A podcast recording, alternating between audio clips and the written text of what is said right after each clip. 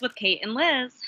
We're back with more famous disappearances. Um, Liz did an excellent job last week, DB Cooper. I would go back and listen if you somehow missed it. I mean, how could you have missed? Aren't you just waiting at the edge of your seat every Wednesday morning to listen to one of our new episodes? Come on. Yeah, no, thank you, Wikipedia. Like that's where I got everything from. So, um, but yes, that was like a kind of more like historic one. Um, and like I yours today kind of has like a timely tie-in, which we are gonna rant and rave about because we are angry women. oh my god, listen. I, I know we should just get into it. I am just gonna plug our Instagram account at famous Kate and Liz, Kate with a C go there, DM us.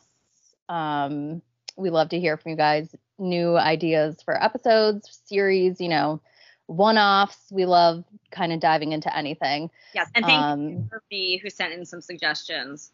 Great suggestions. Yes.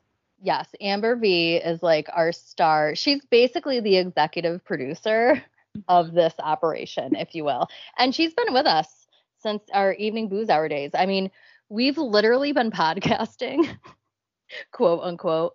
Um, since what what year did we start EBH in? I don't even know. Like 2017?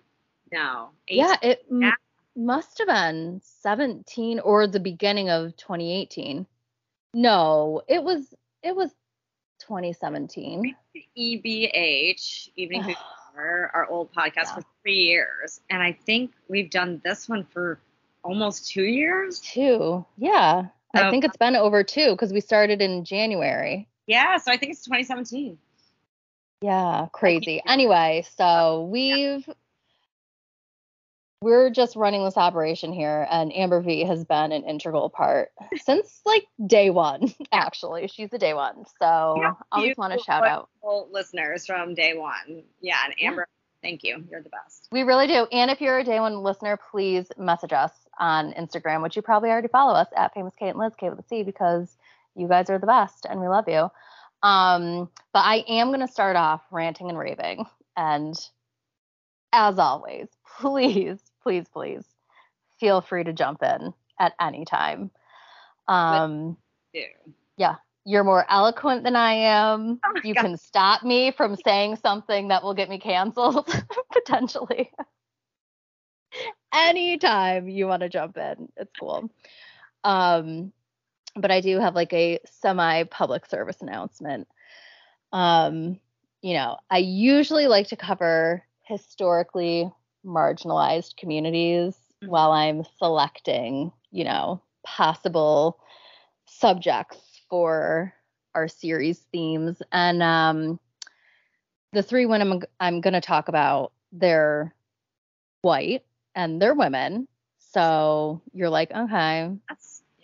White yep. women. Yeah, and we're finding out more and more women's rights are being taken away, and it's 100% something like obviously to be concerned about. So I was like, there we go. I need to do um I need to do the story about women, women's rights. Don't care what color you are, like what race, religion, if you're a woman, your rights are being taken away yes. at this day. And oh, yeah. So sorry to interrupt. I mean, I was Please. just thinking about like, yes, we're doing disappearances and our rights are disappearing before our eyes for sure. And like we also talked about, I think last time how, or maybe just you and I were talking about like how men tend to disappear and like the other two cases have been men, right? They'll go off and disappear where a woman's gonna get like abducted like they'll go off and start a new life, have the second family, do whatever. But like women, it's like a much more violent situation usually when they disappear. Yeah. And yeah, usually. Th- and like that's yeah, it's just like the world feels like it's against you right now because not only are you statistically more likely to get killed by your husband than like anyone else, you know. I know. Or forced to have a baby in some places, you know, it's just like it's not you can't win it feels like sometimes so i'm glad that you're doing this because it's like highlights yes the abortion rights that we are you know no longer have many of us um, fortunately you and i live in places where we do but also just like yeah. violence against women you know Yeah, yeah. So this one's for the women. Okay. That is um you know, kind of the the way I'm gonna steer this ship, which you know I love pirates, so Yes. gotta make a gotta make a pirate pun at some Pirate point. Fun. Well, and this does take place around water too, so maybe it could have been pirates too. I don't know. This is a disappearance. This is a cold case, people. We don't know what happens. It's a mystery. So um, could have been the pirates. Could have been the pirates. Um, but I specifically chose this case because the disappearance aspect of this case may have had something to do with abortions. And this was in the 1960s, so it took place before Roe v. Wade. So, you know, this could be like a past story warning us of the dangers of a time, you know, before abortions were illegal. And um, then in the now times, when again abortions are illegal for some, not all, but either way, uh, it's an absolute atrocity. I don't know. I don't know how else to put it. Um, and it does affect everybody. And it's like a men's issue too. Okay. Yes. This is an everybody issue, really. It Um, literally affects everybody. Yeah. And as you were saying, like it's great to live in a state where you do have the right to choose, but there are millions of people living in states where they don't have that right. And we should literally all be shaking in our boots right now that a handful of people are making the decisions, and those deci- decisions align with religion and the minority um, and the minority because the majority of Americans are pro-choice, aka educated, which don't get me started on how the GOP is hell bent on ruining the public school system so that the people with a lower socioeconomic status stay as uneducated as humanly possible, um, giving us very similar vibes to the privatization of prisons. That is Yes, something I can rant about for oh hours. Snap, Professor Kate. That was Yeah. like a really good dissertation right there. I cannot stress enough how angry it makes me how blatant the GOP, blatantly the GOP is defunding our public schools and trying to make it at like as bad as possible and then it's going to be way too late when people actually start waking up and being like, "Oh, they're ruining public schools and now like you can only get an education if you can afford one." And We're like the only country where like college debt is a huge problem. like it's it's disgusting. It's it's horrific. It's not setting anybody off on the right foot. Like you should be taking care of your people. Like we need to remember that like when it all boils down to like nothing is that the saying? I don't know. But when it all boils down like we the people are actually supposed to be in charge of this country. So if the majority of people are for something or against something, that is what should be happening. And it's just not. And it is a serious problem and a serious time right now. And I just think we shouldn't just be bystanders anymore. And um, it's just something to think about. And and you really I am going to end my rant. have you have to vote. like that's how these people get in power, and that's the like only tool we really have. I know, but they're making it so hard for everybody to vote. So it's like saying vote, it's great, but what is that really even accomplishing? I know. Because apparently the the representatives are not representing representing the majority. Right, well, and the two-party system just fucking sucks, anyways. You know, like I know. even yeah, There's so many problems. And and like we might get into this again if we do um you know, like Amber V suggested famous activists or something like that. So we can get more into it and this is not supposed to be like a political thing, but this is our podcast so we really talk about whatever we want to. yeah. But we we do like to keep it light, you know, on the lighter side.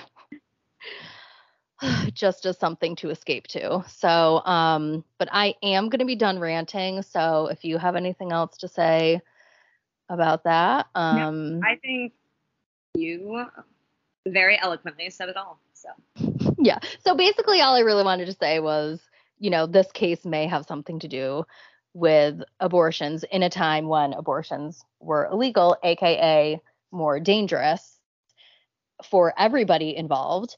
Um, so yeah, we'll we'll just get into it now. So I am doing, by the way, the disappearance of Renee, Patricia, and Anne. There are these three women.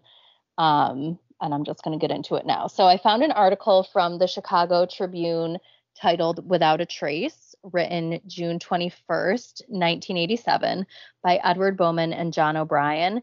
And this case is also known as the Indiana Dunes mystery.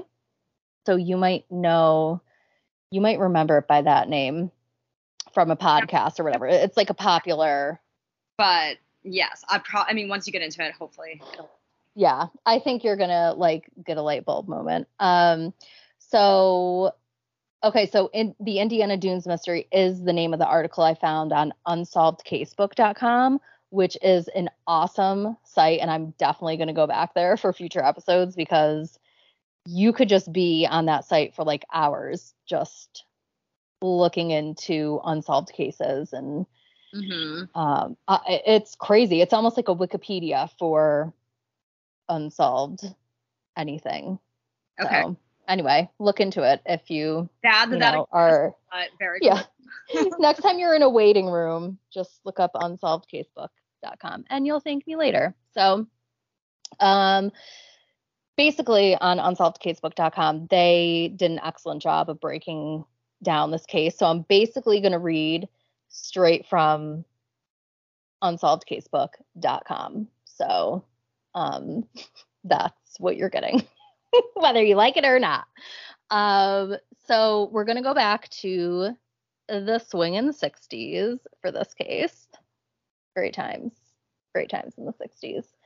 And now, Liz, what do you think about when you think of the 60s? when you said swinging 60s, the first thing that came to mind was Austin Powers. yes, thank you. I knew you were going to say Austin Powers because that's the first thing I think of, and we share a brain. And it's like that's exhibit 5000. It's like such a stereotype of the 60s, right? It's like so oh, silly. It's so good. It's just so good. Yeah. Um yeah, so just get your mind into Austin Powers 60s, even though that is like we're talking like Indiana 1960s. Yeah, baby. now. Oh my god, I think I just peed a little. yeah, baby. Yeah. Um, okay, so I guess think the opposite of Austin Powers if we're in Indiana. Um, okay. But right? Don't you think? I just feel like Indiana. Yeah, more like the Nixon 60s, you know? Yeah, exactly. Yes. Get your head into the Nixon 60s. Oh, God. I love it. Party. Yeah. yes. Oh, my God. I am there mentally. We are all there mentally because it was before Roe v. Wade. Yeah, skinny ties, like, you know, suits that are very well pressed and and crew cuts, lots of crew cuts. Yeah. Pencil skirts. Mm-hmm. Beehive hair. Like crazy. Yeah. Okay. So it was the 4th of July weekend of 1966, which again, another timely, you know, we're right right past the 4th of July. Um, and historically, like, hate to be a Debbie Downer, but the 4th of July is surrounded by tragic accidents mm. every single year. And many of those take place on or near the water. And this disappearance is no exception because it takes place um, at a beach on. Everyone should um, learn CPR. I'm just saying. I know. It's so true. Like because but of- but this this is a disappearance. So but yes, there are drownings. yes, you're it's you're my speaking. yeah, I know. Oh my god, I love that. Um, no, but yeah, yeah, that's actually a good good idea. Just like water safety to don't drink and drive a boat. I don't know, God, it's just like uh it's so makes me like cringe. The freaking Murdaugh family case. Uh, yes. South Carolina, that boat accident with that family. Oh my God, that just sounds so horrific. Um, that those they are horrible, horrible people. yes, and that was the Fourth of July weekend, wasn't it? Oh, I don't know, but yeah, that's. Oh, just, okay. Uh, yeah, I feel like that might have been. I don't know why I thought that, but okay. Um. So anyway, I am now going to read. Get comfortable. I'm going to read you a little story. I literally feel like it's like story time with my kids. I'm Listen literally up, children. I'm literally in my bed. I am too. Okay, get nice and cozy. Settle in, children, and listen to my tale of true crime. my kids would just roll their eyes like, again. Why are you talking about true crime again, mom? Stop. Okay. So, the Indiana Dunes mystery took place during the 4th of July weekend in 1966. Whilst enjoying a visit to the Indiana Dunes State Park, three friends mysteriously vanished without a trace. They were never seen again. Did they plan their own disappearance? Were they involved in a tragic accident? I literally feel like I'm reading my children at story time. Like, how about? Or had something far more sinister taken place? Hmm. Huh, children? sinister. Oh God. Okay. I'm gonna stop reading it like the play group leader than I am. um, okay, so this is basically this group of three women. This okay. is their trip to the beach. Okay.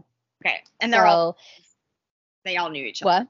They're all yes, friends. Yes, they're friends. They're friends. Yes, yes, yes. So it was a hot summer day on Saturday, July 2nd, 1966, when Ann Miller, age 21, got into her car and went to pick up her two friends, Patricia Blough and Renee Bruhl, both 19, from their Chicago homes. So they're in the Chicago area.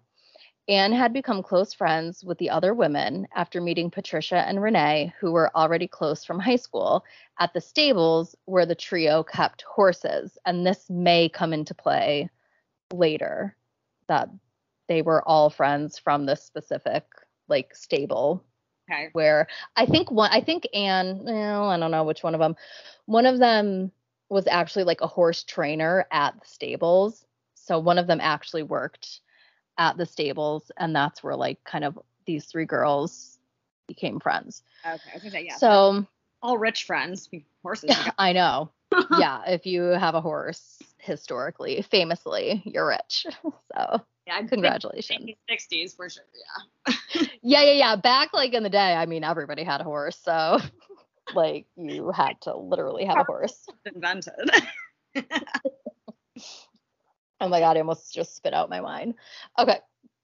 So, after collecting her friends, Anne began the hour's drive to visit the Indiana Dunes State Park.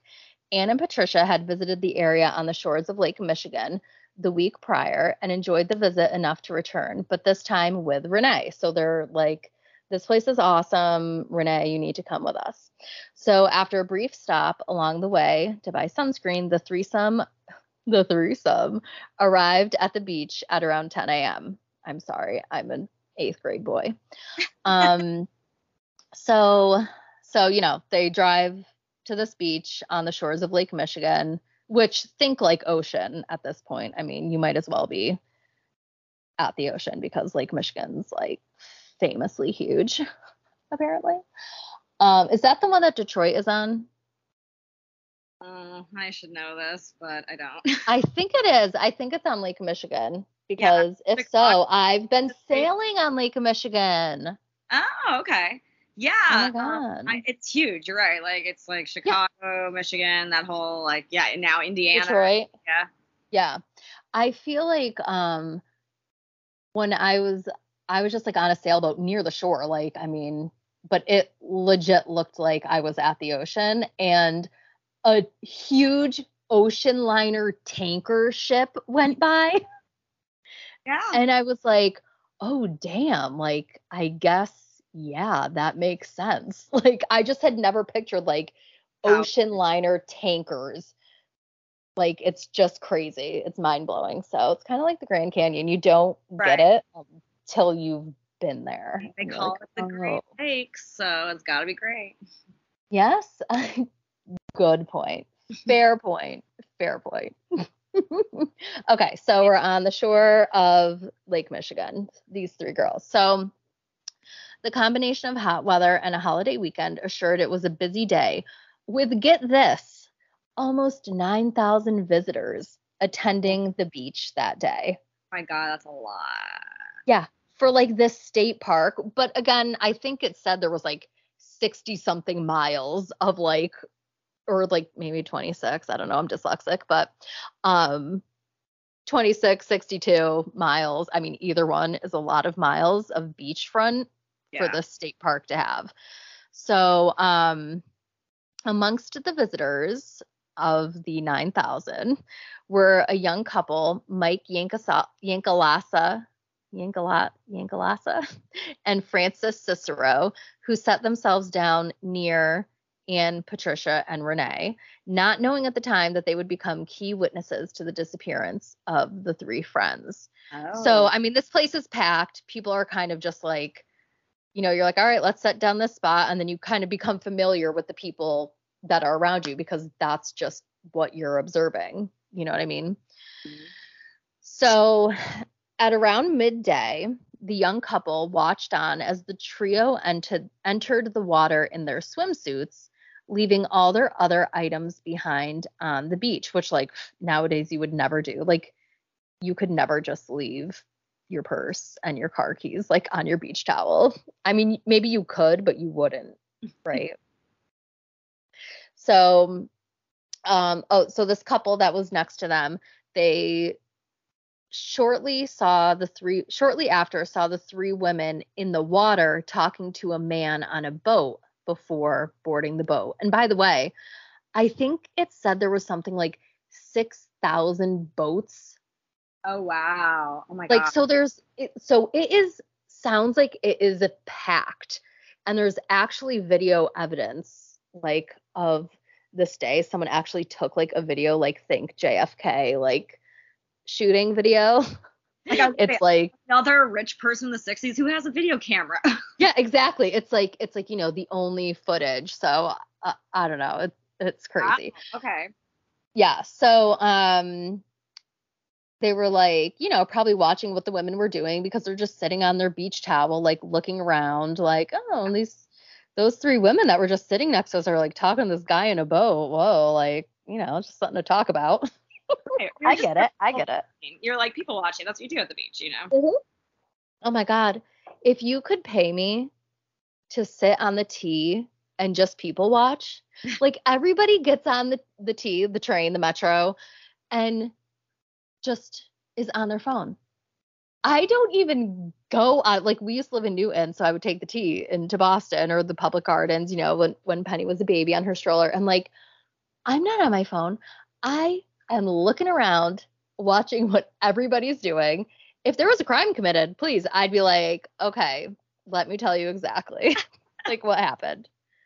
Oh my god, I could people watch. Yes, people didn't know they needed.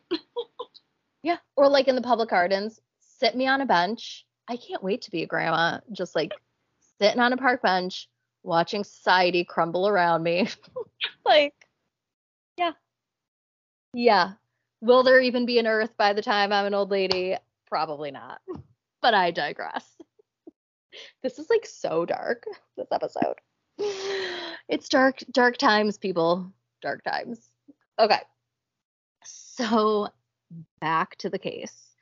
At around midday, the young couple watched on. Nope, already read that. Okay. As the hours passed and the sun started to set, Mike and Francis began packing up to leave. So, this couple, they're like, okay, we've been here for the whole day. Let's just go. And it's at this point that they realize that the three women never came back and all their belongings were still there. And this included um, a purse, cigarettes, key, car keys, money, and clothes. So I think it was something like $55 in checks. Okay. And then like another one left like five dollars or something, which I think it said that was forty dollars in today's time, like five dollars back mm-hmm. then, like forty now. So the couple decided like they were staying there late, and they may may even have decided like let's just stay a little longer to make sure these girls come back. And then, like, finally, they're like, okay, we can't wait here any longer, but like, we're kind of concerned. So they hand in all the items to a nearby park ranger named Bud Connor. And they just kind of informed him, like, these three girls were sitting on this blanket with all this stuff and they went in and we saw them talking to this guy in a boat and then we never saw them again and their stuff is like all their stuff is here like they didn't take anything with them so um this couple would days later describe the boat and they stated it was approximately 16 to 18 feet long with an outboard motor um, a white boat with a blue interior and it had three holes. So, you know, there's like a boat and then you can put like the two things on the side to kind of like help it float better. Mm-hmm. That's that's like the kind of boat that okay. it was. So white, three holes, blue interior, one guy that this couple saw them talking to. Thinking there's just like the boats all over the place. Like were they on his boat actually or were they just like nearby talking to it? Talking to so, him they said that they saw them um, talking to a man on a boat. Oh, oh yes, before boarding it. Yeah. Okay. okay. So he, this couple believes that they saw these these specific three women get on this boat. Mm-hmm. So that's their story. Okay. Um, and it would actually be another two days before the Rangers would realize that the items belonged to three women who had been reported missing. So, you know, they're probably just given a ton of things like, oh, yeah, these people never came back. Here's like a purse or whatever, you know, like 9,000 people are there. They're probably getting so many things. So the station took a call from Patricia Blough, Blough's father looking for information. And I believe he's like an ex military guy. So I think he knew like, okay, we got to get, you know, a hold of the authorities there. Like he's kind of the main parent, like looking in into the stuff. Um, but he knew that his daughter had visited there that Sunday, but she and her two friends like had never come back home. So he's calling, and now these rangers are aware and they're thinking, oh, yeah, well, this couple did give me all this stuff and say that three women got on a boat. So I think it like kind of rang a bell in his brain, like, oh yeah, this sounds familiar. So at this point, the park superintendent, William Svedek, remembered the items. Uh, oh, handed in. Yep, I already said that. So he saw the car keys belonging to Ann Miller, which was one of the items that was found on the blanket and he went to go locate the vehicle and he found that the car in the parking lot um, confirmed that it was the keys you know the car keys fit into the car and okay here's their car they went parked the car never moved keys were found on the blanket like okay they didn't drive off anywhere so step one is done. So Sergeant Edward Burke was placed in command of the initial investigation, and he set about questioning staff members of the park and composing an index of the articles Ann Miller, Patricia Blough, and Renee Bruhl had left behind on the shore. And um, a search of the beach surrounding the south shore of Lake Michigan and the water itself was requested. So they're like, okay, I guess. But this, I think, is two days later, which we know that like the first 48 are the most important, right. like in any disappearance or any crime, really, I guess. Um, so unfortunately, the delay from the women disappearing and the search taking place meant locating any clues would be near impossible um, and Ann Miller's car hadn't been moved since the trio arrived on Saturday morning, and no additional indication of the women's whereabouts could be determined from the vehicle. So they're like, okay, I guess we have like everything we have, and we need to find out more. So, of course, they're going to question the friends and family of the missing people because I think they knew like, okay, we have like we're guessing a crime scene here. Mm-hmm. Um, so inside Renee Bruhl's purse, and she was the only one of the three who was married. Okay. And actually, like one of the things I read in that um, Chicago Tribune article was like Anne Anne went to go pick up her friends, and the parents were like, "Okay, when are you going to be back?" And um, she was like, "We have to be back early because Renee has to cook dinner for her husband." and like the parents specifically, yeah, of course, which like who else is going to make his dinner? Like you better get your ass home in the kitchen and make your husband some goddamn dinner. um but you know, the parents like specifically remember no, they had planned on coming home like actually right. earlier yeah. than they probably normally would. So they knew like they are missing. They they had plans of coming back or like earlier. So um a weird piece of like evidence, I guess, was inside Renee, the woman who was married's purse.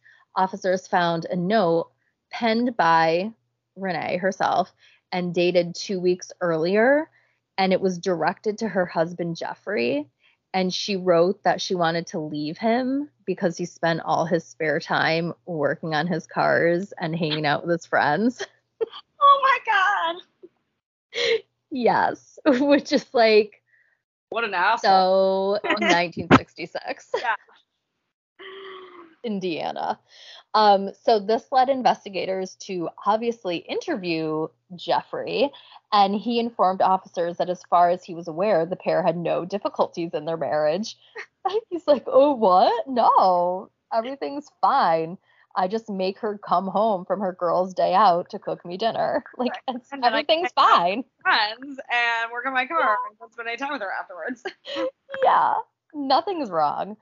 So uh, Renee's family also actually rejected the significance of the letter, like being any sign of like foul play. And they said that, you know, she probably wrote the letter in a moment of anger before calming down and deciding, like, okay, I'm not going to give this letter. Or she was like waiting for the right time to give it to mm-hmm. him. So she like just kept it with her.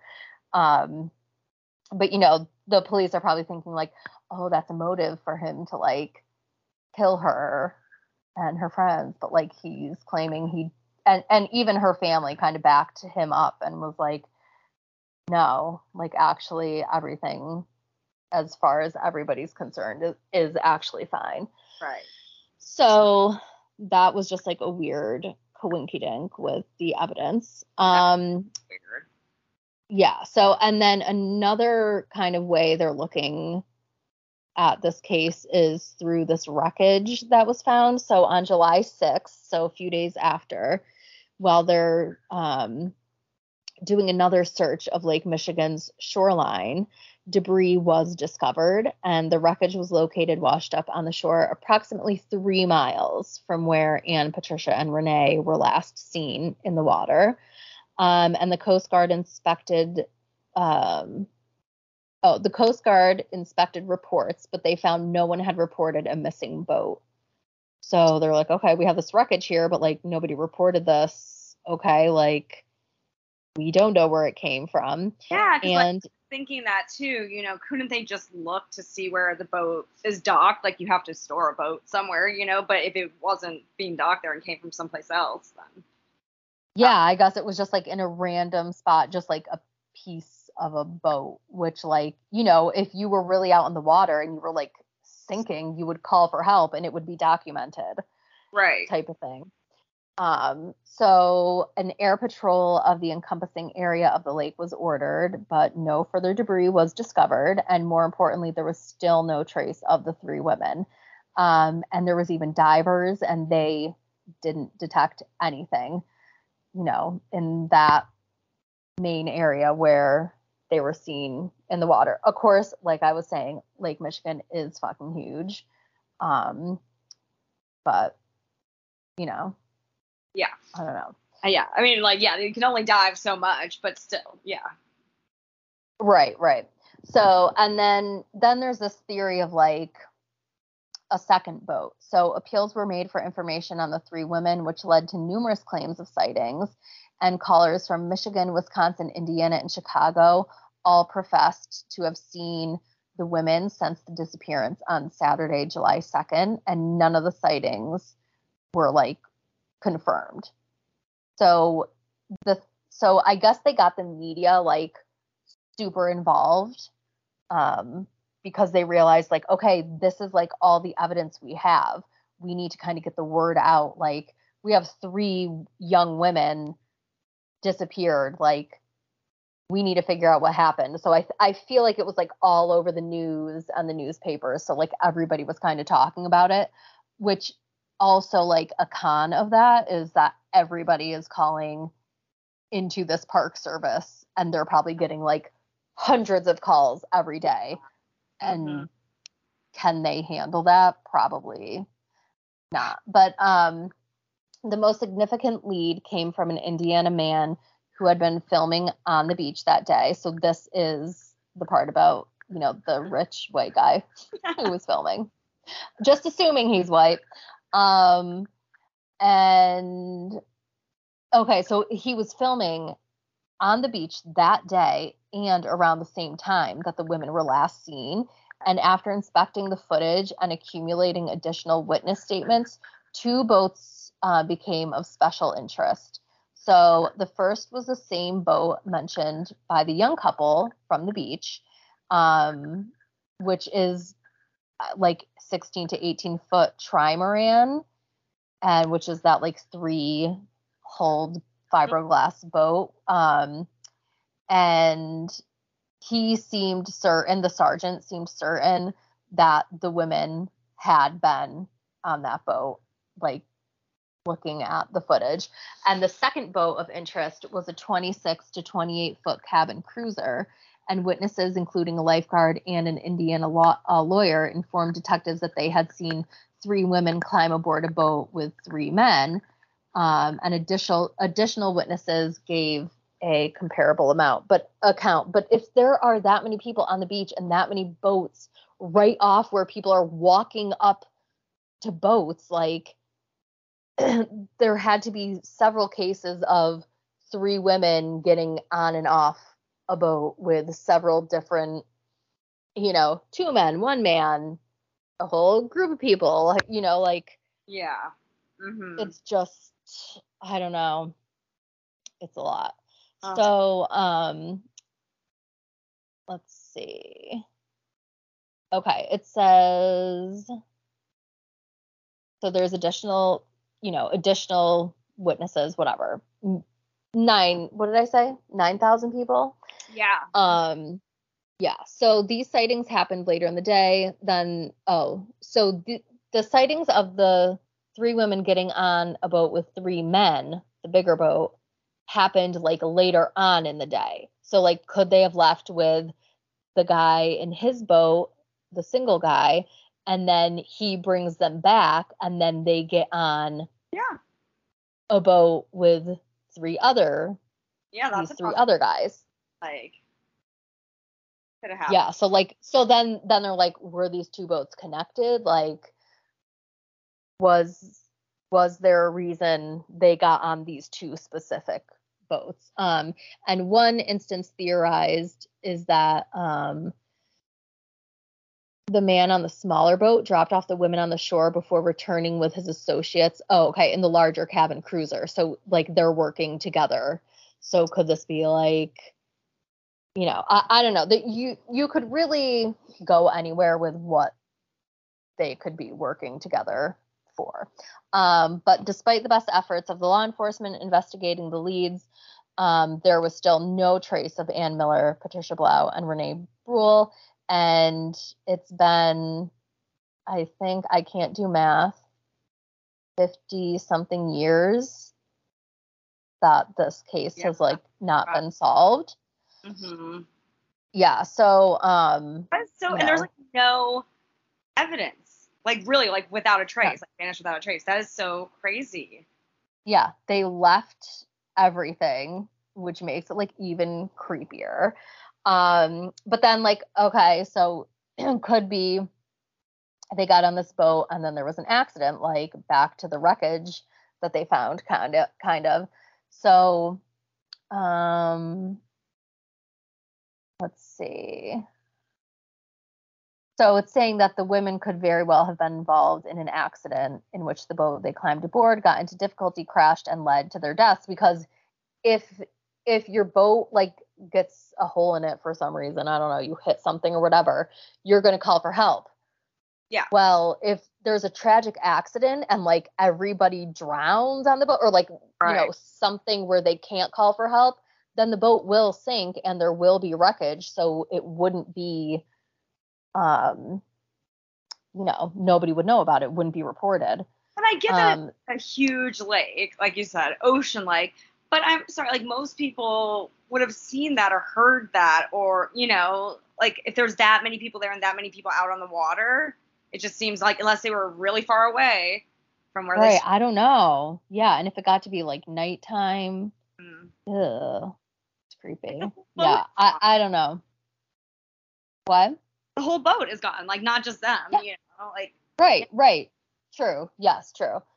So, um, okay, so it says despite a pretty extensive search, no wreckage was found, like from these two specific boats that they think it's from. So no boat, no boats were reported missing around that day, and the four bodies, if you include the boat owner, um, and as a side note, no men were reported missing in the area that matched the description of the men described. So if there was another guy, like, wouldn't this guy be missing if there was an accident?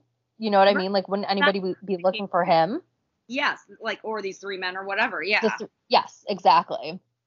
So, um, you know, that was kind of another weird thing. And add to that the fact that investigators were unable to say how long the wreckage they did find was there for, and the boat crash theory begins to hold up like even less, I guess you could say. Um, so perhaps worth mentioning is an unlikely twist on the theory. Um, it is not impossible that an accident did occur in which the boat owner survived and ended up and covered up the incident to avoid blame. So like there could have been an accident with the women and the guy was like, I'm noping out of here and like never speaking of this again and then all you have is that guy and his conscience and morals. So would we know what happened? No. Right. Mm-hmm. um and then another suggestion put forward by investigators was that the three women drowned after getting into trouble whilst swimming.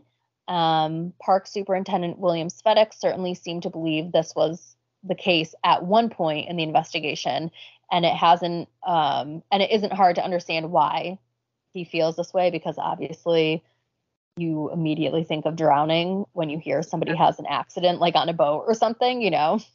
And it's the 4th of July. I also think I read that like Lake Michigan on a yearly average like has more um I don't know if it was just deaths or like accidents and deaths. I think it was just deaths. Like then the all the Great Lakes like combined oh, okay. have a year. Mm. So it's like a lot of shit's going down on Lake Michigan, in other words. Um so um, okay, so even though all three women were strong swimmers, according to reports, Lake Michigan's rip currents and cold waters can be a match for anyone. And I think it said one of them could swim like 20 miles. Oh wow. Like like she was just actually like a swimmer and I didn't know anybody could swim for 20 miles, but like yeah. That's what it said. I think that was in the the Chicago Tribune article. So either that was a uh, typo or I don't know, but I was like, damn, 20 miles. So. But if they drowned, like, wouldn't at some point their bodies come yes. up? Yes. okay. Yes, that that's what the other thing is. Like, no body was like found. so it was submerged and stuck under something. Like after all these years, something probably I don't know would have come up. Right. Right, exactly. And actually, like the literal next sentence in this article is the question of why none of the women's bodies were discovered, however, does point away from drowning because no bodies were discovered. Um, and then this is where we get to, yeah, this is where we get to the abortion theory, and this kind of oh, comes yeah. like I totally out forgot. of yeah, right, right, yeah, because it, it comes so out of left field, but then you're like, oh, damn, yeah, like I feel like that's pretty damn plausible. So shortly before the threesome, which I hate how they keep referring to them as the threesome because I'm an eighth grade boy. Um, shortly before they vanished from Indiana Dunes State Park, Ann Miller had apparently informed friends that she was pregnant. And I think she, people were saying she was like three months pregnant or something. Um, and it says in the years following the disappearances, uncorroborated stories have also alleged that Patricia Blough was also pregnant. And um, I guess so. Those the the two girls supposedly, allegedly that were pregnant, um, were both like dating men who were married. Oh. So yeah, so it was like extra sinful, you know. Um Right. so and this is before Roe v. Wade, so Mhm. what the hell? Because I guess there was reports that like um I don't remember if it was Anne or Patricia were saying to like another friend, "Oh, I think I'm just going to like go away to um, you know, a baby mother place, you know, which were common in that time where Yeah. you'd like, "Oh, she's going to summer camp." And then you're gone for like a few months and then you come back and act like nothing happened and your baby's like adopted and you just have to go on with your life pretending like you didn't just give birth. Could you even. imagine? Insane time. That is the lengths women were willing to go. Like Yeah. there are legit women out there right now still to this day who who like that's their Well, yeah. story and they Or- they may have never told anybody Or hurting about. themselves, you know, so they don't Yes. have to have a baby. Like we, I don't know if you've seen the show Yellowjackets. Anyone? No, I'm waiting for it to be like on some free streaming thing because Yeah. I don't have Apple TV. about it, but we were watching it, and that it's not like a spoiler or anything, but they show like an attempted abortion with a clothes oh hanger, Oh my god. and yeah. my husband like did not know that that was a thing, you know, and I was like, yeah, this is like how people used to give themselves abortions, and I we have not watched it since because it was so. Like it's a good show. We're gonna go back to it. Like we need to finish it, but like it's been Yeah. so jarring to like see that. that Yes. it's just like that's what it was like this time. Throw yourself down the stairs, you know, maybe, or you know, yeah, or go away and then pretend like you know emotionally you're probably fucked up forever. Either way, you're fucked up. Exactly. Yeah. Yeah, exactly. Exactly. And like I was saying, at that time, abortion was still prohibited in Illinois. And this has led to the theory that at least one of the women died during an illegal abortion and the other two women then murder were murdered to cover it up. Yes, I remember this now. I think. See? Yes, see? This is exactly where I remembered hearing Yeah. about this on other podcasts. So they could have been meeting this man to go get the abortion. Yes. Oh. Yes, an illegal abortion, which is extremely, extremely dangerous. Oh my goodness. Oh my god. Okay. Yeah. Yeah, So First, like that's illegal, so he doesn't want to get caught, so he's gonna murder the witnesses. Right. You know. Yeah. yes, absolutely. Or yeah, or these two women will tell on him that he's doing this, and there goes his life. Yeah. So, um, all that we really know is that there was these two people, Helen and Frank Largo, and they were known to offer abortions for women in need, and their nephew Ralph Largo Jr., which like it's always the juniors. it's always the juniors. Um, he shared a home with the couple, Helen and Frank, and he admitted to being on the beach that day, Oh. but he and he matched the description of the man on the boat. So the theory is that he collected the women, took them to a houseboat or cabin somewhere to have the abortion or abortions. And it's here something went wrong and led to the murders of the other two women. Oh, that is crazy. But totally, yes, But I totally see that happening. Although, like, Believable. that would be weird to have an abortion on a houseboat, but possible, you know, like. Yes, but like what are the lengths you're willing to go if it's an illegal act and you don't really want anyone knowing that it's going Right. on? It's kind of going to have to be in a cabin. in a I'm thinking. suspicious. Yeah, exactly. Mhm. Yeah, but of course, there's one problem with the theory, and it's that not one single piece of proof points to any of it having ever happened. So, um,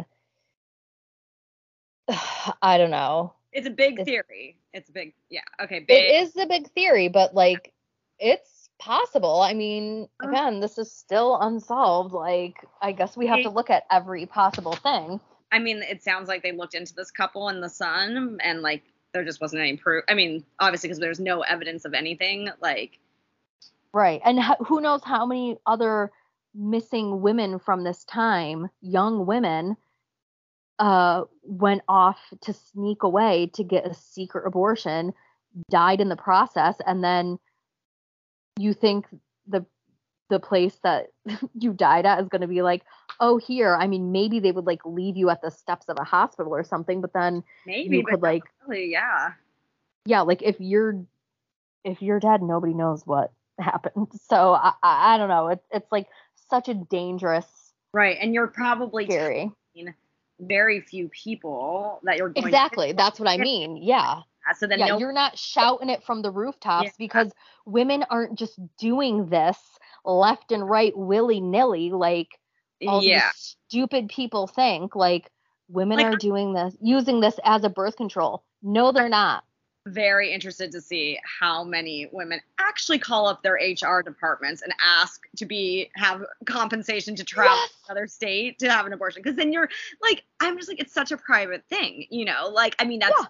One thing that they're, you know, offering that because they have to, but like, you Yeah. know, like who's Yeah, nobody is proud about it and want and wants to be like sh- rubbing in people's faces and like telling your HR person. yes, No, it is a private, personal thing. Oh God, it's just infuriating. It's just sickening. Um, yeah, no one's, you know, yeah, looking either. Yeah. Yeah, yeah, exactly. Um, okay, so then it says in this article, um, it says it seems outlandish to me, so the person writing this article, that any woman would go to um, have an abortion in a swimsuit, not taking any clothes for after the procedure, and Yeah. that's like even more bizarre. Um, also, why would you arrange to get picked up in the water? You know, And it wasn't There's- the wallet and purse left behind? I'm sure you have to pay yes, for abortion. everything. Yeah. Mhm. Yeah. I mean, everything. So it is like maybe they were just so naive. They're like, yeah, we'll meet you in the water, and then just didn't think to bring anything else with that. I I, I don't know. We- I mean, or I mean, it also just seem not that plausible that one like psycho dude just murdered three women, but maybe, you know, like right. it's happened, you know, it's definitely happened before, but Yep. Yeah. And then there's a theory that they ran off to start a new life. So during the investigation, Sergeant Burke learned that all three women had personal problems. And this led to the feasibility that Ann Miller, Patricia Blough, and Renee Bruhl had planned their disappearance from the beach that day. Um, so the letter found amongst Renee's belongings pointed towards her being unhappy in her marriage. Ann Miller, meanwhile, had reportedly told her friends she was three months pregnant with the child's father said to be a married man. And Anne suggested she would enter a home for un- unwed mothers when the time came. So um, I think I was talking about that earlier. hmm. So Patricia Blough, Patricia Bow, Bow, I don't know, really know how to pronounce it. Um, I probably have said it different every single time I've said it. um, but Patricia apparently had even told a friend that she was going to leave and that no one would ever find her, which is like a weird thing to say to someone. But I guess like some people are so dramatic, like I Right. guess I can picture like some people saying that just to like make other people be like, "Oh my god, no, don't leave." But like you would remember if someone was talking about leaving and like nobody would will ever be able to find me. Like very dramatic. It would Um so why they left all their stuff, like their belongings, their ID, mhm. you know. but wouldn't they take money, like cash? I mean, 5 bucks is 5 bucks. Maybe yeah, right? I don't know. Yeah. I mean, the thing is also like clothing or something, but, but maybe whoever's helping them like has clothing that you know. Right, they have everything there, so they're Yeah. like purposefully like leave everything so it looks as suspicious as possible.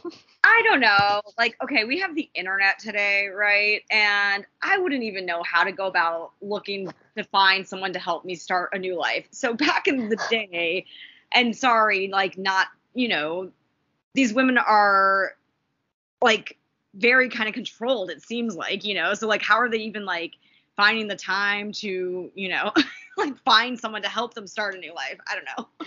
I know, I know. It's well, it's crazy, but we I am about to get into like it's almost like the mob kind of thing. I don't know. Okay, so months prior to the disappearances, Patricia had said um, bruising on her face, so she had bruises on her face, was due to trouble with the well known quote, horse syndicate. So remember, they're all three like friends from the stable. They're all connected to this Oh, Right, right, right, right. Yeah. uh-huh. stable. Yes. So the horse syndicate, which is like, I guess, like the horse mob, was a criminal network involving trainers, veterinarians, owners, and riders who killed horses to collect insurance money, Oh. which is just about as like skeezy as you could get. Yeah. Oh my god, that's awful. Yeah. So it's theorized the women somehow became involved with the syndicate and needed to escape. So, of course, for this theory to be plausible, the driver of the boat would almost certainly have to be part of the plan. So, like, this is all planned out. Um, and then it says items left on the beach that day perhaps suggest this wasn't the case. Renee Bruhl had 55 in checks in her purse, which is over $400 in today's time, and Patricia Blough had $5 in her purse. Um, away from the beach, Patricia had also just won $900, which is over $7,000 in today's money. So, like, Oh. that's a decent little chunk of change. But she had just won that with a horse that was in a race in Winnipeg, Uh, and she never collected the money.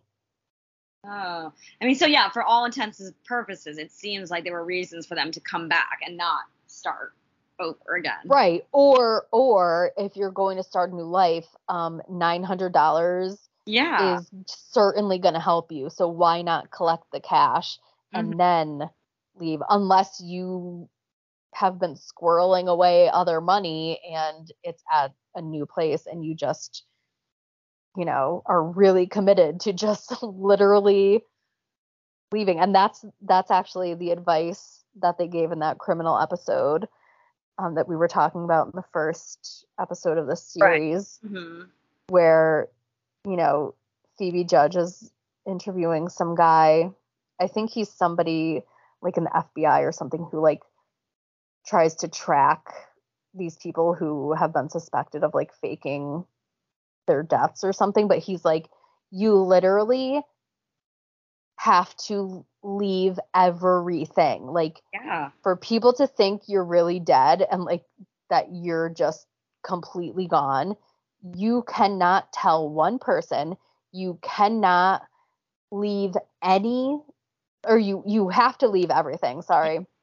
You have to leave every single thing like you have to have everything all set like new identity already set to go with money in that name like you know, like nothing to cause a red flag, which like who would know how to do that? Like unless That's you're some exactly criminal mastermind. Like, how would you even know to how to go about that? Where would you even learn how to do that? You don't have the internet. And also, like we've said before, it was a lot easier though to disappear back in the day, Yes. like because of that. Yep, that's true. That's true. Um, so okay, so here's kind of more about the horse syndicate. They're obviously not nice people. Um, and amongst the nastiest of the bunch was a man named Silas Jayne. And as mentioned previously, Patricia Blough had previously mentioned a run in with the syndicate. And the three women um, also had horses at the stables of Silas's bitter rival, his half brother George. Oh, let's so, hear. let's hear about these guys. Yes. So the potential trigger point most often associated with this theory is in connection to a failed attempt on the life of George Jayne in June 1965, so like a year earlier. A car bomb meant for George took the life of 22 year old Cheryl Lynn Rude at the Tricolor Stables, which is where the three girls had horses and one of them worked and was owned by George, the rival of the head of the horse syndicate. Oh my god. Oh my god. Uh, okay. So this this woman was moving his car and this Silas Jayne had like planted a bomb in his car, but this poor woman went to go move it and she was the victim of this crime. Um, and it had has been suggested. so crazy. Yeah, yeah, which is like insane mob shit, right? I, I mean, like my boss's car so many times back in the day. oh my god. Now that I think about, like, thank God she doesn't have a bitter rival. Yeah, yep. At my very first job, they, he would always ask me to move his car. So. That is so weird. Could you imagine asking now? Like, I feel like that would be like against. Oh all. yeah, and that's why I'm not there anymore. There was a lot of reasons. You're like, don't get me started. Something don't to ask me. me that were not appropriate. So yeah. Oh my god. Oh god. What if you you're this lady is just like moving her boss's car, you know, and here's mm-hmm. just dead now. That's so crazy. Yeah, yeah. Um so it's been suggested that Ann Miller, Patricia Blough, and Renee Bruhl were eyewitnesses to that event of this woman exploding in the Cadillac, and thus why they were hushed in an order in a hit ordered by Silas Jayne. So he's like, oh shit, there's like these witnesses, and he was supposed to die, but this woman died, so that's like gone wrong. We don't need any witnesses to this explosion like blah blah blah whatever. So um, Silas Jayne was unquestionably capable of such an act. In fact, Silas served a prison sentence for ordering a hit and was suspected of others. And the hit that he was sentenced for occurred on October 28, 1970, when he finally fulfilled a promise made to his half brother, which was this George who owned the other stable. And on his own son's 16th birthday, George Jayne was killed, shot through the heart under the orders of Silas Jayne. Damn. Yep. Happy 16th Throat. birthday. Cutthroat. Yeah. Like, Ugh. that is so fucked. That's like so personal too, to do it like on. Yeah. That's like you want to hurt the son even times a million more. Like, damn. Um, so another intriguing account also adds to the feasibility of Silas Jayne being involved. And sometime following the Indiana Dunes mystery, Silas Jayne allegedly made a confession to a local sheriff. Although he didn't mention the women by name, he apparently did confess that three bodies were buried on his land. Um, blah, blah, blah, blah. Okay, the sheriff took the claim seriously and began forming plans to search the premises. However, before the search could start, the sheriff was killed in an apparent farming accident. Suspicious. Ow, After the sheriff's horrific. Yeah, and like that is obviously done at the hands of Silas Jayne. I'm like completely convinced. Uh, after the sheriff's death, the lead was dropped and no search took place. Oh. So these three women really could be buried. Horsing again. They're, they're crazy. They're just like, I know. This town. I know. I know. Um, one person of interest in relation to Jane, Silas Jane is a, a known associate of his named Ed Neufeld. Neufeld was a serving police officer, um, had been the go between in the hiring of a hitman to carry out the murder of George Jayne. And the reason Ed Neufeld is of interest in the disappearances of Ann Miller, Patricia Blough, and Renee Bruhl is all uh, is an insurance claim he reportedly lodged several days um, after mm-hmm. They were last seen. Oh, okay, several days after they were last seen. So he supposedly notified his insurance company that a boat he owned had been destroyed in an accidental fire. Uh. And if the story is true, the timing of it would make him a pretty compelling suspect. Yeah.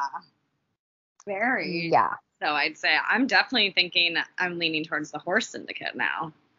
I know, right? I ha- I don't remember hearing about this. Yeah, no, in not ringing about any of the podcasts. Uh, yeah, like I remembered about like, oh yeah, this like crazy secret island where they gave abortions, because like that's just somehow why I like what I thought when I heard about it. Yeah. Um, but yeah, this horse syndicate really raising some eyebrows. And uh, despite unmistakably, no, unmistakably being a dre- okay, despite unmistakably being a dreadful human being, it has to be said that the evidence that exists against Silas Jayne being involved in the women's disappearances is actually very little. It must also be said that a hit ordered to take place on a packed beach also seems a little out of the ordin- ordinary and overly risky. But you never know at what lengths these guys are willing to go for a hit. Yeah, I mean, and if like, okay, so there could be a crossover, like if these guys are at the stables and the girls are at the stables or whatever. Say someone in the horse syndicate found out one of them was pregnant and they're already in like a illegal group, right? You know, doing illegal things and shady stuff. Yep. So they're probably like, "Hey, I can hook you up with an abortion. Like, come here, you know, and we'll we'll take care of everything, you know." And then they kill them, you know. Oh yeah, that that definitely well, could be it. You find a illegal abortion doctor, probably, you know, the mob. I'm definitely thinking knows. yes, yeah. Um, yeah, so I think also this is like the most likely I mean, it's obviously the most closely closely related link they have to like any criminal thing. Yeah. You know what I mean? Mm-hmm. Um and then so this um I'm surprised this unsolvedcasebook.com does not have um anything about this psychic. So part of the Chicago Tribune article, which is really good. And um, again, if you're like waiting at a doctor's office or whatever, any kind of waiting room, look into this Chicago Tribune article because, um, well, first of all, it's a really long read. It took me like 30 minutes to read it. Um, so it has like way more information, like more details, but it does kind of center around there was a psychic around the time when this case was kind of like really in the news and she wrote a letter um, to the police department saying like um, these girls are buried at an abandoned cabin on the shores of the lake out front there's um, a beach chair with a broken like busted up bottom to mm-hmm. the to the chair of okay. the beach That's chair. Specific. So, yeah, so the I think what happened was like the main person on the case died or retired or whatever and then a new or was it the guy that died in the farming equipment with the farm I don't know. But anyway, so a new person came on like years years years later and started looking through the evidence, like mm-hmm. combing through the evidence, and found this letter from a psychic. And he's like, Well, listen, I think we should kind of look into this because why not? You know what I mean?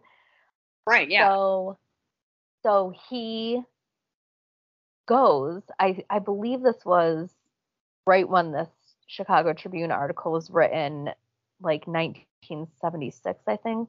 Uh, well, or 79. Article was written in 87, it says. And it, Oh, and, 87. Thank you. Yes. and it's called Without a Trace, in case they are interested. Thank you. Thank you. Thank you.